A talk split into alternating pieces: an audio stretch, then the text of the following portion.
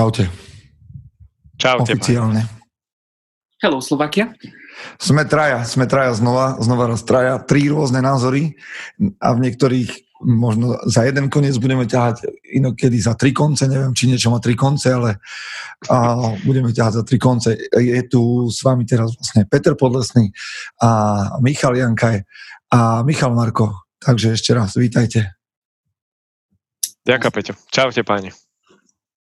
No znova raz, keď chcete vidieť naše ctené tváre, tak si na to môžete pozrieť aj na YouTube mužom.sk, túto našu debatku, lebo niekto to tak rád, že vidí, s kým rozpráva. Budete s nami v partii, po prípade, keď sa zapojíte tak virtuálne, že budete sa rozprávať s nami, tak budete nás aj vidieť.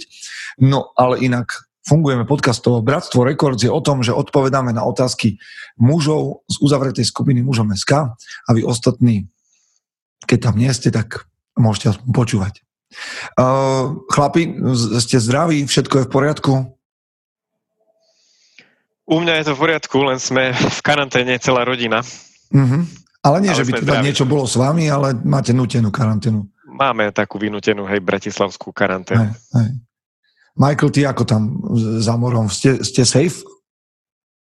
Um, tak zatiaľ sme safe, no ťažko povedať. Už nám zrušili oný priestor pre mužskú skupinu. Uh-huh. Tam nemôžeme chodiť teraz na, na jeden mesiac. Čiže sme boli včera virtuálne, ako aj my teraz. A, a práve nám zakotvila zaujímavá loď v zálive, čiže s nejakými chorými. Čiže som zvedavý, čo sa stane. Ale počul som, ty si spomínal, že, že už sa to zlepšuje v Číne, takže... No hej, tak uvidíme, že, že ako to bude pokračovať, ale Myslím si, že to, no, neviem, že či je dobre vtipkovať na tú tému, len mi napadlo, vieš, že keď, že keď vlastne strávia tí ľudia dva týždne na lodi, tak sa z nej stane riadna ponorka. Keď tam máš byť, no, keď tam majú byť všetci takú dlhú dobu, tak to ním nezavidím. Ale počúvaj, ty, vám to ako, tebe to ako barmanovi nedali, že nejaké povely v bare, tam chodí veľa ľudí? No. A mali sme nejaké povoly, že akože my si nám bolo povedané, že teda my sa všetci staráme veľmi dobre o hygienu, uh-huh. tomu robiť vždycky ako barmani, takže máme len pokračovať v tom, ale hlavne, že keď keby sme, mali podrž- keby sme boli chorí, tak ani nemáme špekulovať. Aj, no isté.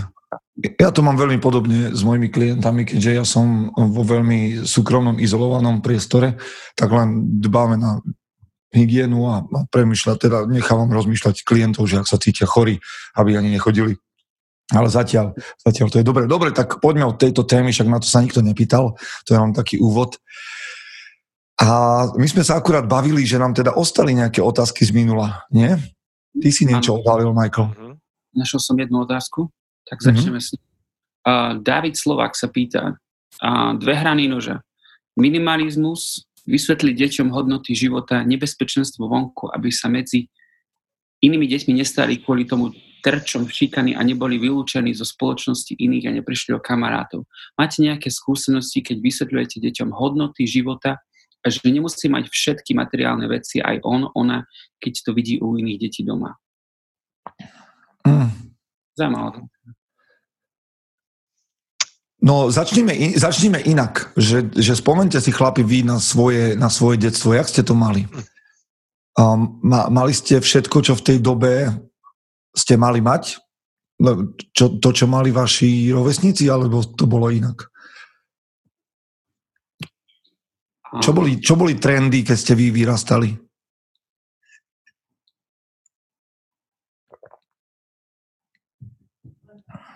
Hlboké zamyslenie nastalo. Mm-hmm.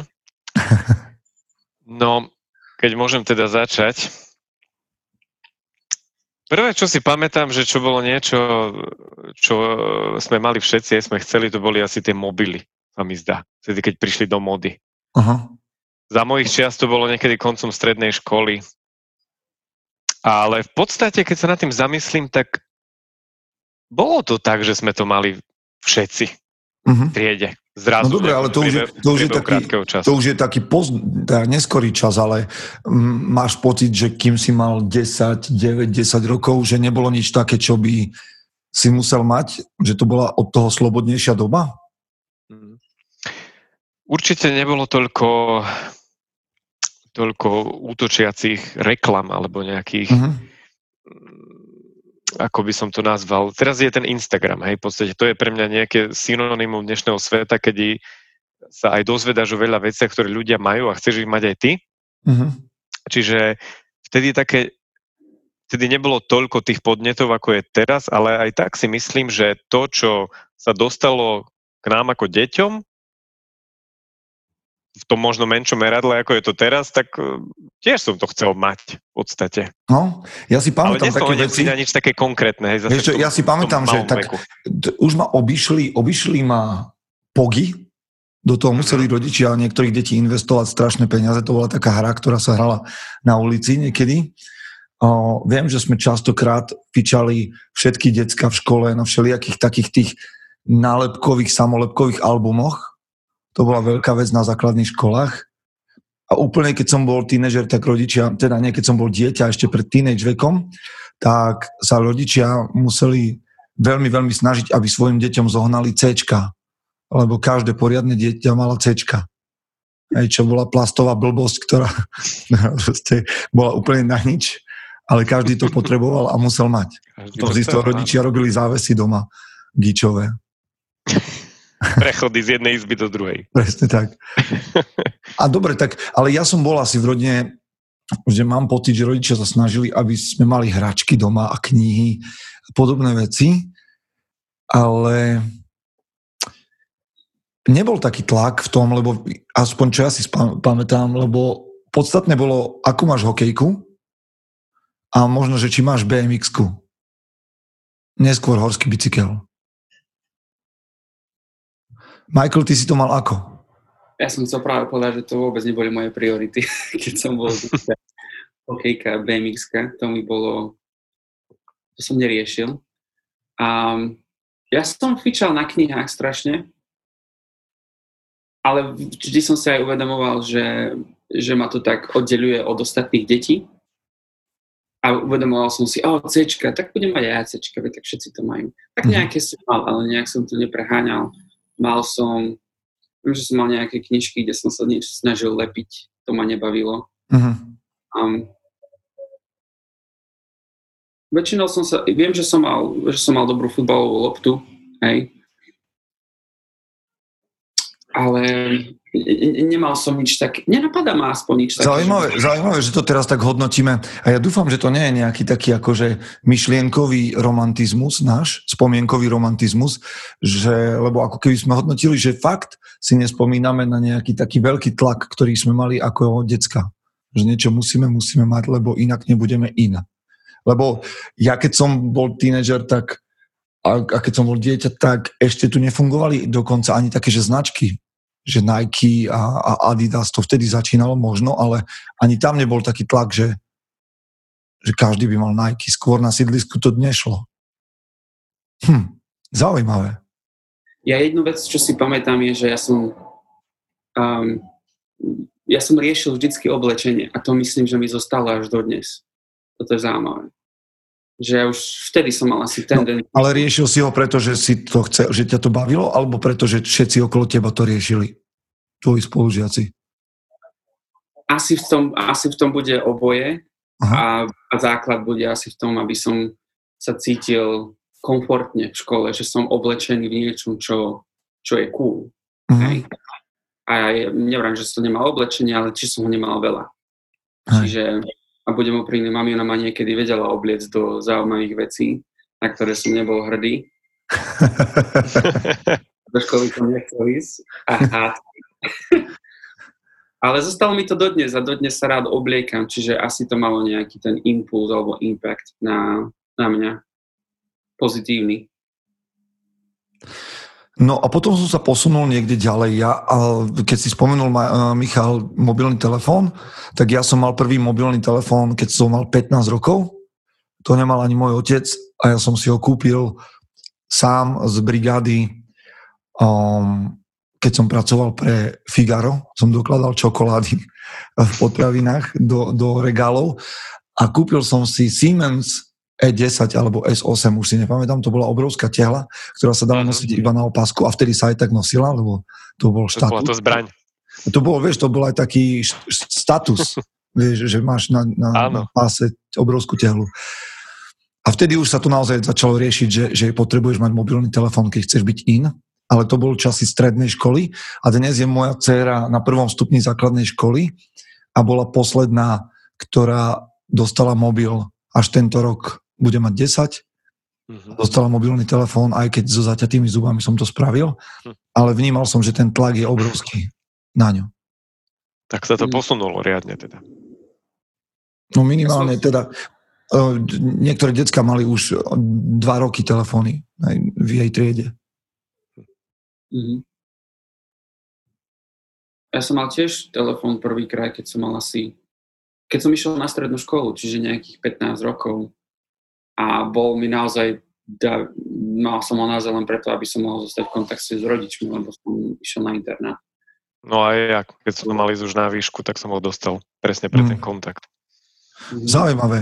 Len viete, ja som otec dvoch detí, ktoré už sú také, že staršie a Miriam teda prežíva ten tlak v škole veľmi, lebo napríklad teraz na dverách má v angličtine napísané, že akože v tejto izbe býva Miriam a David, ale nad tým všetkým tróni veľký nápis Vans. Hej, úplne Áno. teda nijak s tým nesúvisí, ale je tam veľký nápis Vans, čo je teda značka, ktorú tie decka teraz žerú v jej triede a proste je to dôležité mať. Mm-hmm. A ono by asi ľahké bolo povedať, lebo tak my tlačíme doma nejaké hodnoty pred sebou, nesieme a vysvetľujeme ich deťom, že čo je dôležité mať a nemať. Ale prišlo by mi také pokrytecké teraz hovoriť o tom, jak to robiť, lebo aj pre mňa to je strašne ťažké vysvetliť tomu dieťaťu, lebo podľa mňa, a sorry, že idem držať monolog, rýchlo ho skončím, dospelý človek, ktorý bude chodiť do roboty a bude tam celý rok vytlačovaný na okraj toho týmu alebo toho pracovného kolektívu a nikto sa s ním nebude baviť a všetci ho, dospelého človeka budú považovať za menej, tak opustí to pracovisko, odíde preč alebo si nejakým spôsobom bude potrebovať nájsť pomoc. A si predstavte, že toto bremeno je teraz na dieťati, ktoré má 8, 9, 10, že je celý rok vytlačované na okraj. Čím ja nechcem povedať, že áno, dieťa má dostať vans a mobil a všetko, aby ho prijali, ale viem si predstaviť, respektíve si neviem predstaviť, aké to je pre nich ťažké, keď dospelý človek má problém toto zvládať a nie je to ešte dieťa. Mm-hmm. Ja ešte pre, premostím k, k takej téme, ktorej som, ktorú som nikdy nezažil, ale, ale počul som o nej veľa, že vlastne tým, že teraz deti majú uh, telefóny a sú na sociálnych di- sieťach, tak šikana sa už nestáva už len už iba v škole, ale už sa premostuje aj do virtuálneho priestoru, čo, mm. čo napríklad ja som nikdy nezažil. Sice som bol šikanovaný, ale keď som už prišiel domov, tak už som mal pokoj. Hej. Ale teraz deti prechádzajú aj tým, že to majú na internete. Čiže mm. ďalšie to, je, to je zaujímavý postreh, to je zaujímavý postreh, že šikana sa prenáša domov. Mm-hmm. Že niekedy si ty, ty hovoríš, že keď si zažil šikanu, že si od nej prišiel domov a že teraz decka nemajú pred ňou kam ísť. No, presne. Čiže ďalší hm. dôvod je na telefón. Lenže to nedáš, Michael, sorry, akože Možno, že niekto to dá, akože chápeš, že, že proste povieš svojmu dieťaťu, že budeš mať 15 a dostaneš mobilný telefón, super, ale čo, mám pocit, že to je to isté. Že jednoducho ho vystavíš inej šikane, pred ktorou síce možno ujde, ale vystavíš ho inému tlaku. Mm-hmm. No neviem, ako to vy budete riešiť so svojím dieťaťom hodnoty, ktoré máte doma. My sa to snažíme cez, cez di- dialog, že nastavíme, že OK, že ak niečo chceš, tak mm, príde na to čas a poviem ti presne, kedy na to príde čas. Miriam sme povedali, že keď budeš mať 10, tak nastane ten čas, že budeš mať telefón. Keď čo sa týka nejakých značiek a vecí, tak Hej, tam tým smerom veľmi nejdeme stále, ale vždy, keď si chce niečo kúpiť, tak na to má vreckové a musí byť spoluúčastná na tom, čo je extra pre ňu. Čiže polovička je vreckového ide na knihy, vždy, to sme dohodnutí, a druhá polovička je ľubovoľná pre ňu, ale má mať spoluúčasť na veciach, ktoré chce extra. Čiže trošku to pribrzdíš a trošku učíš to dieťa hodnote tej veci. Že OK, môžeš to mať, ak si na to zarobíš, a, a to je, myslím, ináč dobrý point, čo hovoríš teraz, Ja, si, ja, si, ja sa snažím toto tiež podobné presadzovať u mňa, aspoň si to myslím, vysvetľovať celý čas tomu dieťaťu, že nič nie je zadarmo, že všetko niečo stojí, že musí si to aspoň niečím zarobiť adekvátnym k tomu svojmu veku. My napríklad teraz zbierame plusové, minusové body za to, ako sa kto správa, hej. A, a očakávania sú nastavené adekvátne tomu veku, hej, čiže mm. čakám, že sa prezlečie a tak, také tie veci pre 5-ročného, hej. Ano. Ale ale je, ta, je tam tá myšlienka toho, že vždy si niečo musíš nejako zaslúžiť, aspoň, aspoň a vysvetľovať to tým deťom, mm. aby to dostali do hlavy, že nič nie je zadarmo. Ale inak to je ešte je úplne iná rovina toho, lebo hovoríme o deťoch a tá, tá častokrát uh, zabudaná vec je, že ty môžeš hovoriť svojim deťom, čo chceš, ak žiješ úplne inak.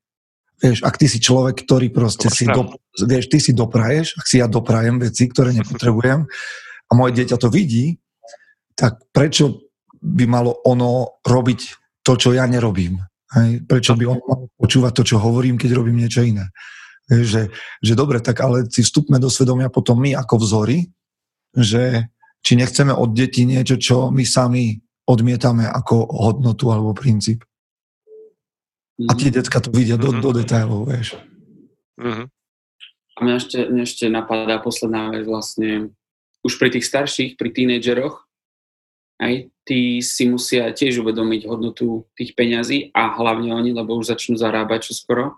A u mňa to bolo tak, že keď som mal 16, 16 mm. sa môže pracovať, tak otco mi, po, keď som povedal, že chcem počítač, nový notebook a nový telefón a fotoaparát a, a neviem čo, hej, tak praví, veď super, ale na to si musíš zarobiť. A pomohol, otec mi pomohol nájsť, nájsť si prácu a, a sám som si už musel na to zarobiť a musel som pracovať cez víkendy, aby som, aby som si mohol kúpiť nový telefón a počítač na vysokú školu. Čiže, čiže to je taká ďalšia rovina, keď už sú tie deti staršie a učia sa uh, zarábať. Hej, dobre, tak sme, tak sme, možno to len počiarknem, tak sme hovorili o tom, že, že hovoriť s deťmi o hodnotách, žiť tie hodnoty a nechať ich byť spolu účastní na tom, po čom túžia nejakým spôsobom si zarobiť alebo, alebo inak si to zaslúžiť. A, a to je, no uvidíme, kam nás to privedie. Keby som mal 20-ročné deti, tak vám poviem, aký som mal v tom úspech, ale zatiaľ je to len... V každom prípade rozumejte tomu, ktorí otcovia nás počúvate, že decka sú v oveľa väčšom tlaku dnes, ako sme žili my. A ja niekedy premyšľam nad tým, Miriam chodí na školu, kde mobilné telefóny musia odovzdať do zborovne na vyučovanie, čo je super. Ja im tam nebudem volať, vieš. Wow. To, to Michael to robí ešte aj teraz, on odozdá, nechal v aute telefón. Dobrovoľne. A ja, ja si dokonca niekedy myslím, že by bolo fajn, keby školy mali rovno šaty. Je to také uniformné, možno, že sa stráca tam niečo z nejakej kreativity a tak, ale podľa mňa to zrovnáva tie decka na jeden level aj keď dobre, tak niekto bude mať trojkilovú reťazku na krku a neviem čo a, a Nike a, alebo no, najnovší model, ale aj tak si myslím, že aspoň to zmierňuje trocha tie rozdiely a že prestávajú byť relevantné. A pri tých deckách ich veku je veľmi dôležitá práve tá uniformita, lebo oni väčšinou chcú mať všetci všetko rovnaké. Hej, máš ten pocit? Aj, ja mám taký pocit, že hej, lebo keď má jeden, tak to chcú mať všetci. Okay, Či už okay. je to telefón, alebo značkové veci, oblečenie, tak e, myslím, že tá uniforma to len počiarkuje. Vieš čo, akože ja som prekvapený, že, že moja Miriam, keď na to, na to prišlo v škole, tak ona sa na to tešila, že by chcela, aby mm. mali uniformy. Mm. Zaujímavé. Lebo väčšinou s tým majú rodičia problém, že to je nejaký mhm. alebo že teda niekto im kafre do toho, prečo by, že čo by mali mať ich deti oblečené a podobne. Mm. Za mňa, ja sa tomu nebraním. Mm. To súvisí asi s kultúrou dnešného sveta, kedy sa profanuje ten individualizmus uh-huh. a každý sa chce silou, mocou nejako, nejako odlišiť od, toho druhého, nájsť si to svoje, ale niekedy, a zrovna pri tých deťoch je to fakt ťažké, tam uh, skôr uh, by sa mala pre, prejavovať ešte ten taký nejaký rovnaký meter a diferenciovať by sa mali až keď sú dospelí alebo starší. No, dobrá, zaujímavá téma, tu by sme niekedy mohli nejakého takého ja do podcastu zavolať nejakého odborníka na toto. Mm. Dobre, poďme ďalej asi na ďalšiu otázku, lebo však nás počúvajú aj neotcovia, ani rodičia. Tak čo tam máš, Michael? Ďalšia bola uh, Juraj Florovič sa pýta, ako riešiť posttraumatický syndrom? Zažili ste to? Nejaké návrhy? Uh, to by bola dobrá otázka, keby sme boli, že nejakí, vieš, veteráni z Afganistanu alebo... Z Vietnamu. tak neviem, z ktorej vojny ešte ja môžem byť, ale ja neviem presne, ako, ako definuješ posttraumatický syndrom. No. Čo presne to je? Akože ja viem, čo presne, ale definí... Čo ty myslí? Aha, no vieš čo, ako, len si povedzme také, však asi nebudeme mudrovať o veci, o ktoré nevieme, tak si trafil, trafil si otázku, s ktorou nemáme skúsenosti, vďaka Bohu, a, že nemuseli sme to riešiť, ale posttraumatický syndrom, z toho, čo ja viem, keďže sa na tieto veci nepripravujeme, tak je, vždy vzniká ako nejaká a, reakcia vnútorného prostredia, teda mm, na úrovni emócií a na úrovni mozgu na, na nejaký sprežitý stres. To môže byť nehoda, môže to byť vojnový konflikt, môže to byť znásilnenie, je to veľmi častá vec. Hej, napríklad viem, že keď som trošku sledoval tých vojakov a sledoval si teda v zahraničí SEALs a podobné jednotky ma bavili, tak tam je zaujímavá aj tá štatistika, že posttraumatický stres, aj keď sa to pripisuje častokrát vojakom, tak zažívajú viac ženy ako muži. Aj práve z toho, že, že zneužívanie a podobné záležitosti. A je to vlastne reakcia, mm, ktorá sa spúšťa nekontrolovane aj napriek tomu, že to reálne nebezpečenstvo už nehrozí. To znamená, že ty môžeš dostať ten záchvat toho posttraumatického stresu v aute alebo v, v obývačke ako reakciu na nejaký podnet, ktorý v zásade nemá spoločné nič s tým, čo sa ti udialo v mhm. minulosti.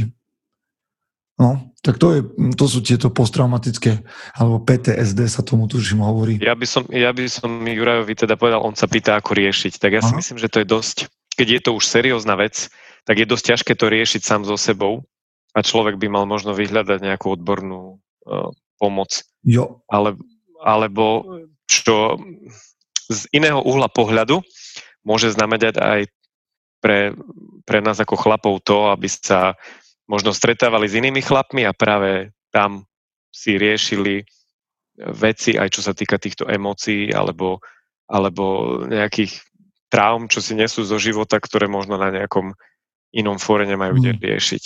Takže mm. je to o tom, aby, to, aby tieto veci podľa mňa človek dosť ťažko vyrieši len sám so sebou. Presne, to je, to, je, to, je to viac, na jedného človeka to je veľa. To si super trafil, tieto dve veci, to by som aj ja povedal. Chlapská skupina, taká zdravá a určite psycholog alebo psychiatr, mm. neviem, čo je na to tak. určené. Ale no dobre, tak skús, skúsme tu. Ja ešte poviem jednu vec, lebo to je spojené s depresiami, úzkosťami a, a podobnými takými utrpnými vecami. A jedna z vecí podľa mňa, okrem teda tých dvoch, ktoré Michal veľmi dobre povedal, je odstrihnúť sa od negatívnych ľudí a ľudí, ktorí sú ktorí majú nejaké mm, depresie a depresívne reči a negatívne reči, aby, lebo to je sú, súčasť toho toxického prostredia, čiže ak máš okolo seba takých ľudí a sám máš ten problém, tak musíš odísť. Mm-hmm. Hej. Čiže mm, toto, je, toto je jedna z takých vecí, ktorú by som poradil. Ale chcem sa vás opýtať na to, že Um, aký vy máte postoj ku psychologovi? Lebo muži toto často neradí riešia. Išli by ste k psychologovi? Alebo ste boli niekedy u psychologa? Bez problémov.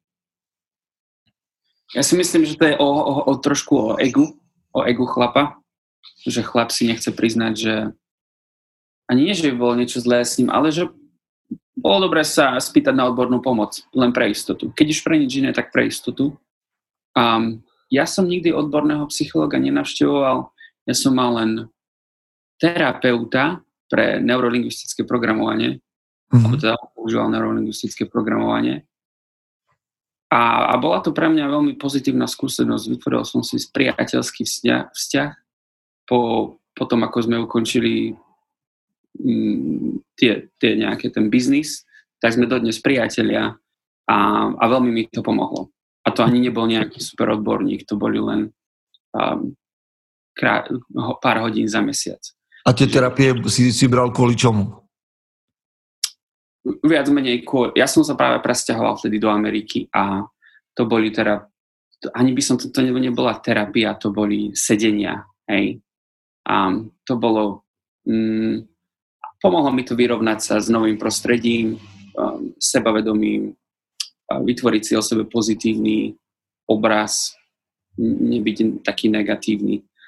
Um, ťa, ťažko sa k tomu vraciam teraz, ale trvalo mm. to asi rok pol. Super. Mm. Michal, ty máš nejakú takú skúsenosť? Ja, ja teda okrem toho, že som raz uh, bol u nás v práci, bola psychologička, myslím, uh, tak som tam raz sa zastavil, lebo ma to tak aj zaujímalo, mm. že, že čo mi tam asi povie, ale bol to, nebol to až zrovna ten taký odborný level ako možno psychiatr, kde, ktorý by išiel do hĺbky, ale musím, ne, neviem, že či by som sa na to dal, či by som vedel nájsť e, tú odvahu na to ísť, aj keď sám neviem, že prečo, mm-hmm. hej, mhm. že, že, že, že normálne ma to, lebo cítim vnútri, že, že, by, že mám s tým nejaký problém, ale neviem definovať, že čo je ten vlastne problém. Hej. Jo. Asi to bude taký nejaký, možno z okolia, zo spoločnosti, že proste chlapí aj nechodia takéto veci riešiť. Možno ešte Aha. niečo také to je. No, ale, ale to podľa mňa, to, to je presne to, čo ve, veľa chlapov, aj ktorí nás počúva, presne tak má. Áno. Nevedia ani ale, celkom ziečo. Áno. Ale chcem ešte povedať, že som dosť prekvapený, koľko zase chlapov v okolí už majú skúsenosť, že boli mm. u psycho na tých terapeutických sedeniach, či už sami, alebo s manželkou. Čiže nie je to podľa mňa niečo, čo sa treba báť, hambiť sa za to, alebo... Vieš, dokonca ľudia, ktorí sú o, ľudia, ktorí sú hm, v mojom okolí, tak si to pochvaľujú. Mm-hmm. Že ešte som z mojich známych nepočul nikoho, kto by povedal, že to bolo zlé rozhodnutie, že ísť k psychologovi. Takže tak. Dobre, tak poďme na ďalšiu otázku. Uh, inšpirujú vás mladí muži? Ak áno, čím? Pýta sa Mirec. Počúvaj, mladší tam je napísané, aby to nebolo, že... Mladší. niekto nepochopil zle. Mm-hmm. Inšpirujú vás aj mladí muži? Nie, inšpirujú vás mladší. No, to je zaujímavá otázka. Lebo ja keď píšem, tak píšem buď o dávno mŕtvych chlapoch, alebo o takých tých mentoroch, že nejakých o generáciu starších. Ale o mladšom mužovi, ktorý by ma inšpiroval, som ešte článok nenapísal. Um, čo, no to, no práve preto je pre mňa zaujímavé, že mladší, no čo znamená mladší? No to, tak, nie tak mladší od teba, no akože teba konkrétne, či inšpiroval v živote niekto, kto je o 5-10 rokov mladší? Um, nikto ma nenapadá teraz. to bude rýchlo, rýchlo odpoveď. To je rýchlo. No, lebo ja viete, čo premyšľam, že, že teda však dobre, to ja nechcem uprieť kvality mladým mužom a, a, a nepopieram, že ma niekto môže inšpirovať, ale nemám také meno, ani ja popravde. Lebo sa a priori asi sa nepozerám na mladších mužov, ako že je ich úlohou v úvodzovkách ma inšpirovať. Vždy sa tak dívam dopredu na tých starších, že ich úlohou nie ma inšpirovať a tí, ktorí, ale sú zase chlapi mladší odo mňa, ktorí majú moje uznanie. Sú, vidím, atletov, športovcov, mm. ktorí robia veci veľmi dobre, aj v mojom blízkom okolí a majú moje uznanie. Ale vždy si tak popravde poviem, a to sorry, možno je to moja chyba, že OK, ale ešte od teba potrebujem vidieť tú cestu, že budeš takýto atlet a takýto športovec, aj keď budeš mať rodinu, deti, budeš mať 35, že tú cestu udržíš. Za to získaš môj rešpekt. Alebo to je to, čo ma inšpiruje. Čiže mám trošku taký odstup od toho, aj keď sú chlapi, ktorí majú moje, moje uznanie a také pokývanie hlavou, že OK, mm. dobre. Mm. No, mladý, mladší, mladší. Ja si aj tak myslím, že on myslel tých mladých. No, tak skúsme ísť na to nejako vedecky. uh, Máme, máme štyri archetypy, hej? Uh-huh. Bojovník, milovník, mudrc a kráľ. Ja si myslím, že pre každý vek muža je typicky istý druh archetyp, archetyp muža. Uh-huh. A práve tí mladí by nás mohli inšpirovať možno v tých milovníkoch a bojovníkoch. A mm. myslím, že to sú, to sú tie oblasti, kde mňa napríklad vedia inšpirovať mladí muži. OK, OK. To, Lebo to ja si myslím, že mne, mne už napríklad ako, no nechcem hovoriť, že staršiemu, ale už 35, takže už niečo mám, ale, ale myslím si, že čo sa týka tej nejakej bojovnej energie, tam by ma mohli inšpirovať mladí muži. Lebo toto je niečo, čo, čo mne klesá a, a tam sa chcem práve nechať inšpirovať. Okay, Podobne okay. si myslím, že je to aj pri tom milovníkovi, hej? Aj keď na druhej strane ten e, vzťah s mojou pani manželkou je momentálne asi na najlepšej úrovni a krivka ide hore, mm-hmm. podobne ako prípady koronavírusov vo svete. Ale, ale, ale stále je tam niečo, hej, že, že, že v týchto dvoch oblastiach myslím si, že mladší chlapi sú tí, ktorí môžu tých uh, starší inšpirovať. Že nie je to vo všetkom, ale je taká, taká tá možno radosť zo života, alebo ten taký entuziasmus. Mm-hmm. OK, OK, to Niečo v tomto zmysle. To sa mi páči, to sa mi páči. Lebo je pravda, že, že, ten, že mladí muži sú tí, ktorí ešte si užívajú, povedzme, život s takou bezstarostnosťou, čo nám starším niekedy chýba. No.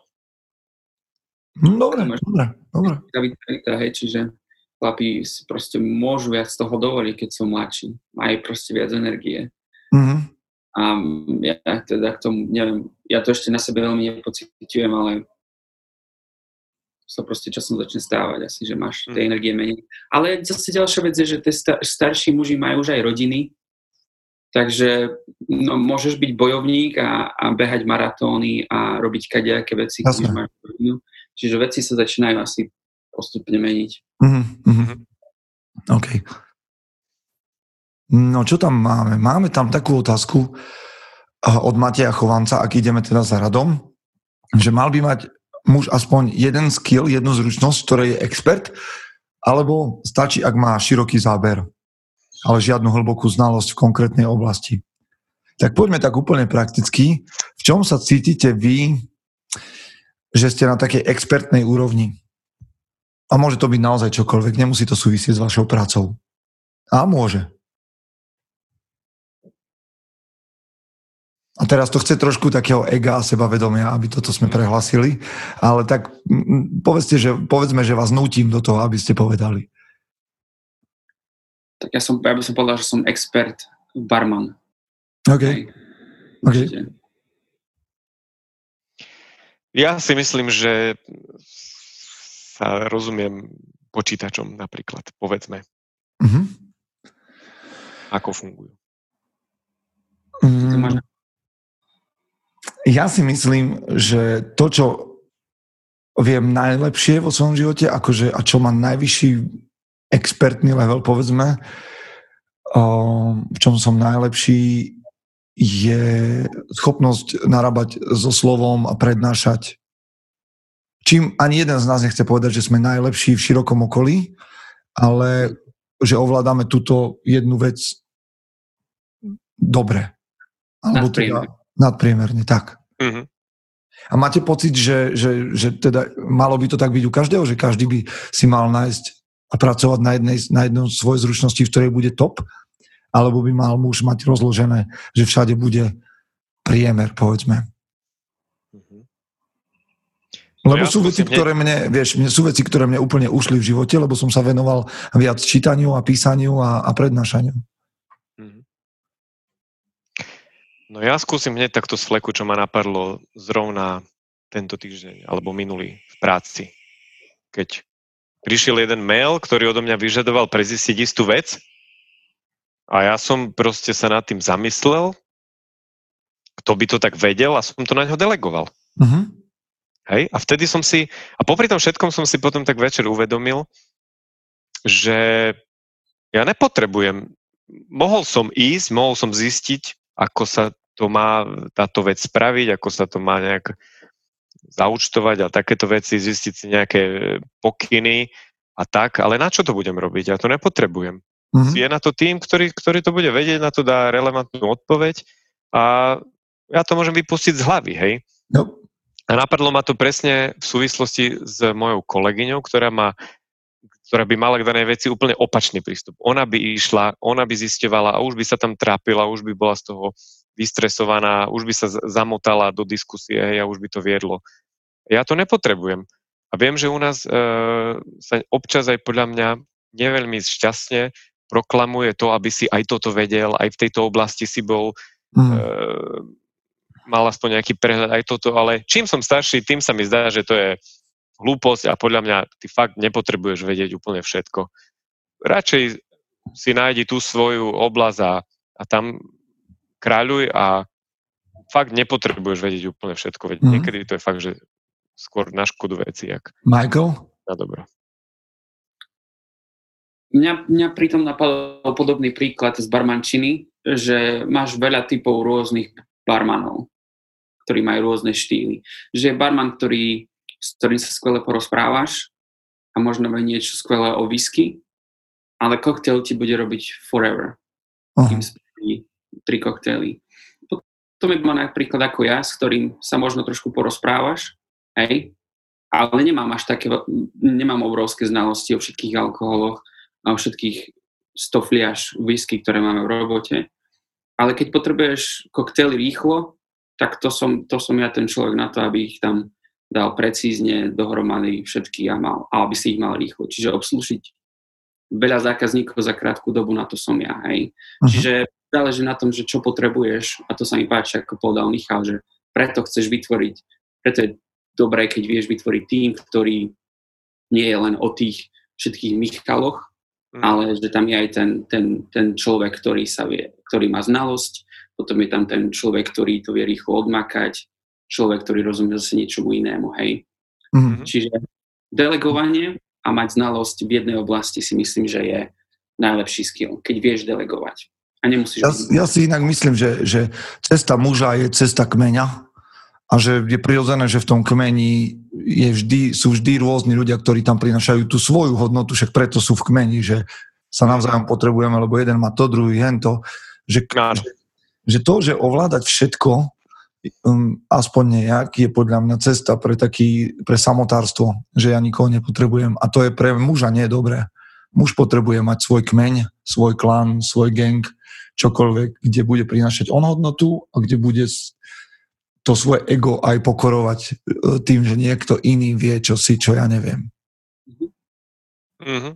Ale s tým súvisí inak jedna vec a ja chcem napojiť na tú otázku, lebo je to reakcia na to, o čom sme sa bavili minulý týždeň. E, Dan, Damian Fečik píše, že zaujalo ma, ako Peter v poslednom podcaste povedal, že nemá vzťah k prácam, ako keď treba niečo namontovať a podobne, preto na tieto veci volá radšej otca.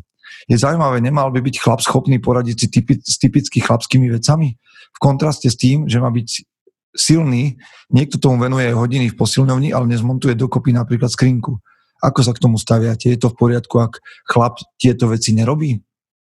No, dobrá otázka. Ja neviem, či som Dobre. to povedal presne v takom kontexte, ja mám pocit, že nie, lebo, alebo som to potom nedobre vysvetlil, ale pravda je, že sú veci, ktoré nerad robím v domácnosti, a že rád na to zavolám môjho otca, ale nie preto, že by som to ja nevedel urobiť, lebo veď otec nie je na gumičke, že by stále dobehol, ale preto, že to využijem práve ako čas, čas, ktorý strávim s otcom alebo s iným chlapom, keď mu budem samozrejme pri tom asistovať. Ale pre mňa je to socializačný čas. Čiže ja to využívam na také niečo, veci, ktoré nechcem robiť. Ale samozrejme, tak sú veci, ktoré sa muž má naučiť a potom je tu asi tá cesta kmeňa, že zavoláš a, a nedáš od toho ruky preč, ale budeš asistovať, povedzme. No ale povedzte vy, mal by mať muž, lebo otázkou teda zostáva, že mal by, ešte raz to prečítam, aha, mal by byť chlap schopný poradiť si s typickými chlapskými vecami? Podľa vás. A čo sú podľa vás tie typické chlapské, chlapské veci? veci?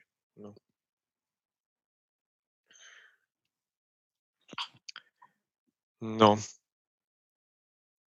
Hm.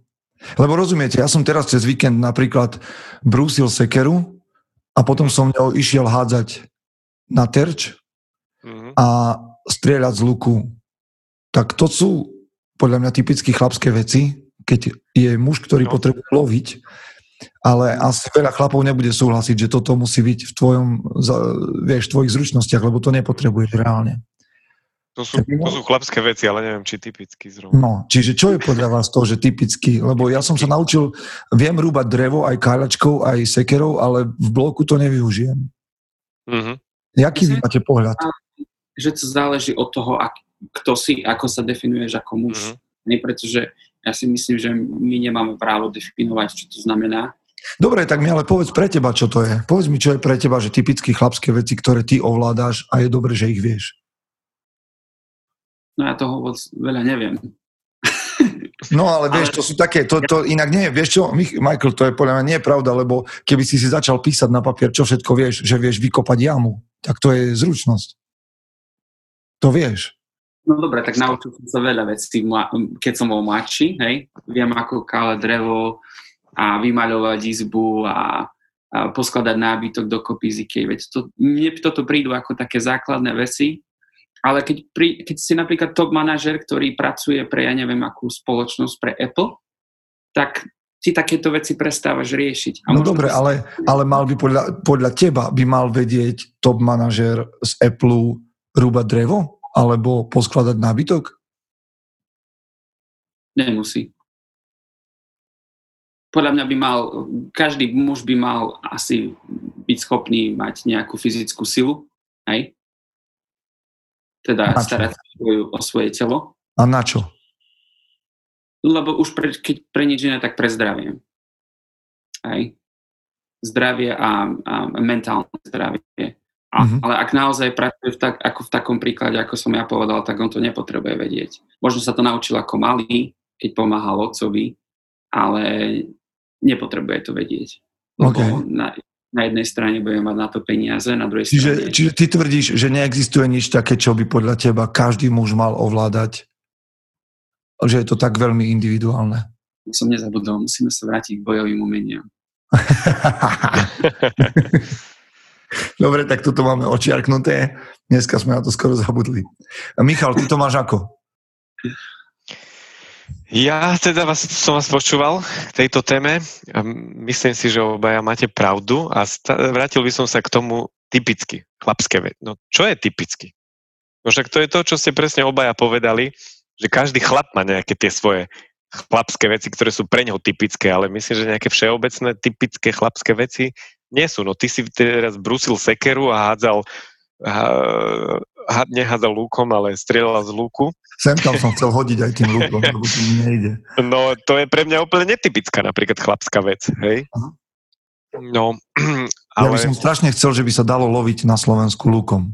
To, by, to, mm. to je podľa mňa také, že chlap má zabezpečiť meso domov. Ale ja si jem trošku práveku. Však možno si to o chvíľu aj vyskúšaš, keď sa to meso minie v tých regáloch. no ale naspäť teda k téme.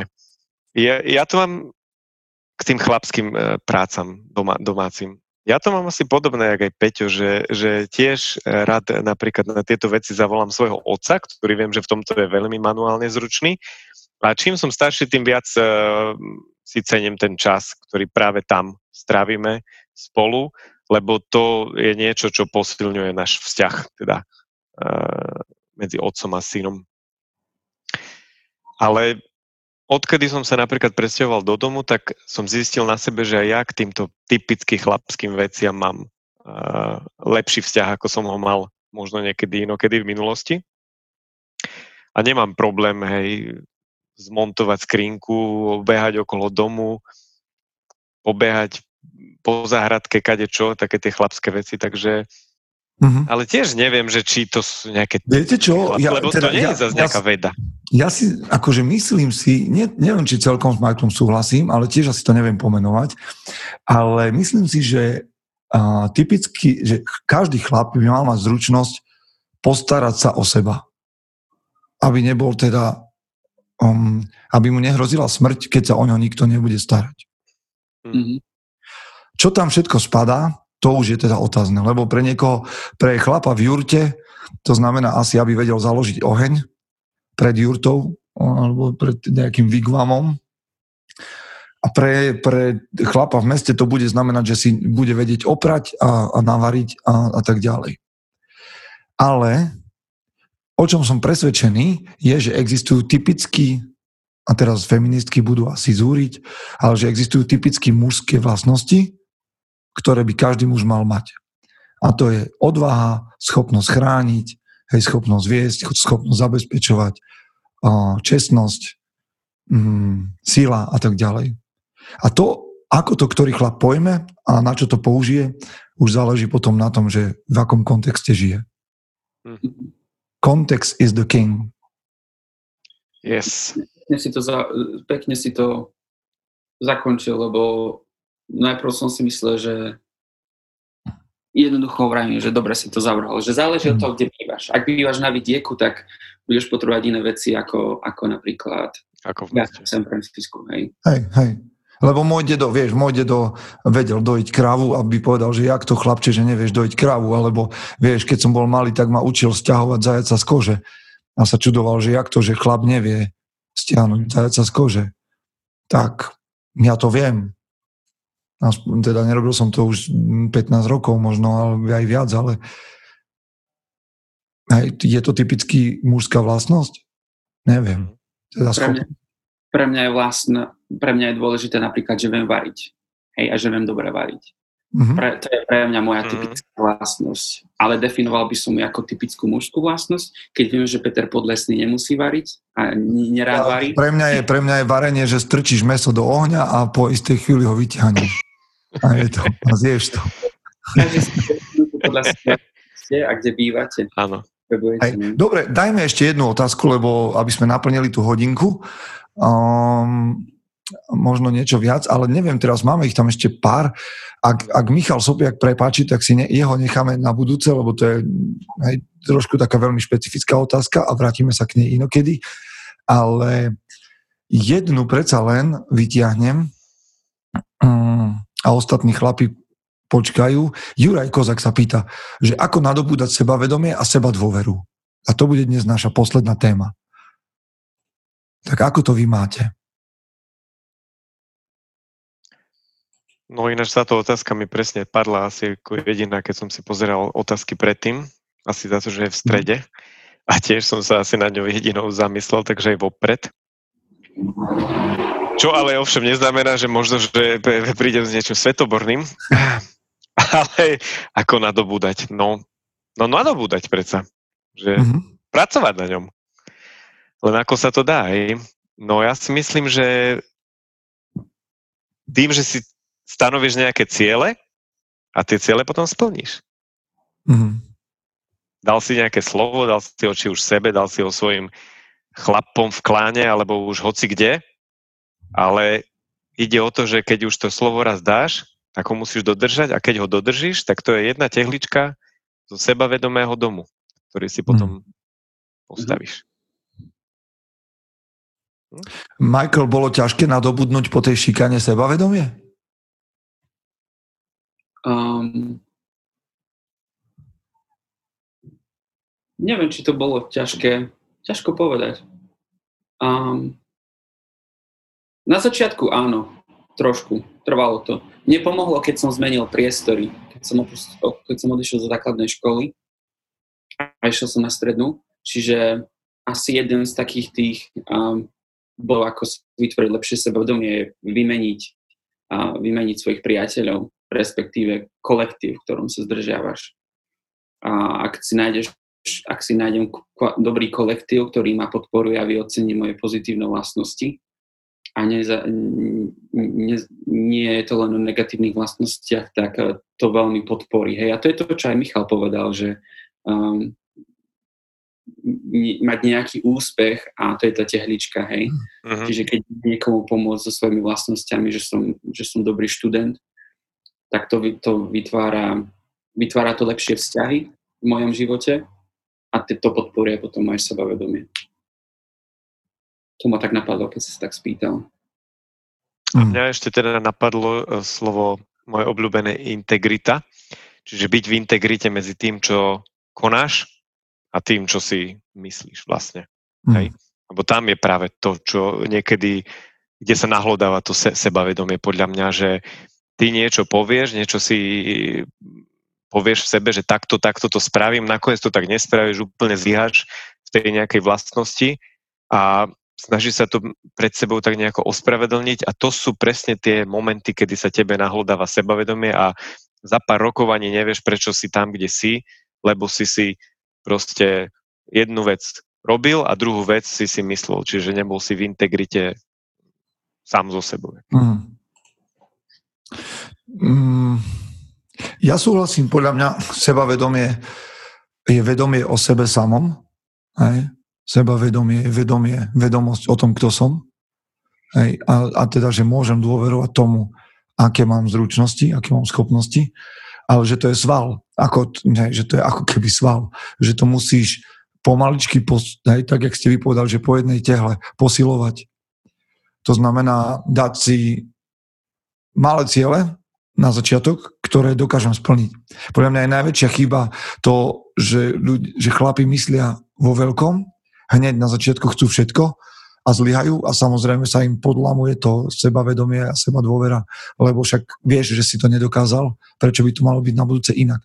Čiže začať s malými cieľmi, s malými krokmi a na tom nadobúdať hej, to vedomie, že OK, som schopný urobiť toto, tak skúsim dvihnúť o 3 kg viac a keď zistím, že aj to som schopný, tak na budúce viem, že môžem skúsiť o 5 kg viac. Mm-hmm. A tak toto nejak posilovať v práci, hej, brať si malé úlohy, doma si brať malé úlohy, rutínu budovať postupne a zisťovať, OK, mám na to, mám na to, mám na to a, a, a takým spôsobom nejak do toho ísť. Ja keď som bol, ja keď som bol tínedžer, tak som čítal úžasnú knihu, ktorú napísal Dale Carnegie, ako získavať priateľov a pôsobiť na ľudí. To je inak. A... Ľudí, veľa ľudí to spomína, tú knihu. Ešte som ju nečítal. Dobrá kniha, ja ju mám tiež. Veľmi odporúčam, tá kniha ma veľmi inšpirovala. A sú tam, je tam aj veľa praktických spôsobov, ako, ako pristupovať k budovaniu sebavedomiu a, a komunikácii s ľuďmi. Aha, že to, že to nie je len o tom, že akože jak sa mám pozdraviť človeku, aby sa so mnou skamarátil. Nie, nie, to je, to je viac, je tam veľa príbehov, je tam aj o Rooseveltovi niečo a takéto a rôzne príbehy sú tam, ktoré ťa inšpirujú, ktoré ti ukazujú, ako, ako, by sa muž, ako by sa muž mohol chovať, aby si chcel vybudovať sebavedomie a pôsobil dobre na ľudí. Sa mm. nechal do pozitívny im, impuls, alebo ako to nazvať. Čiže túto knihu doporučujem.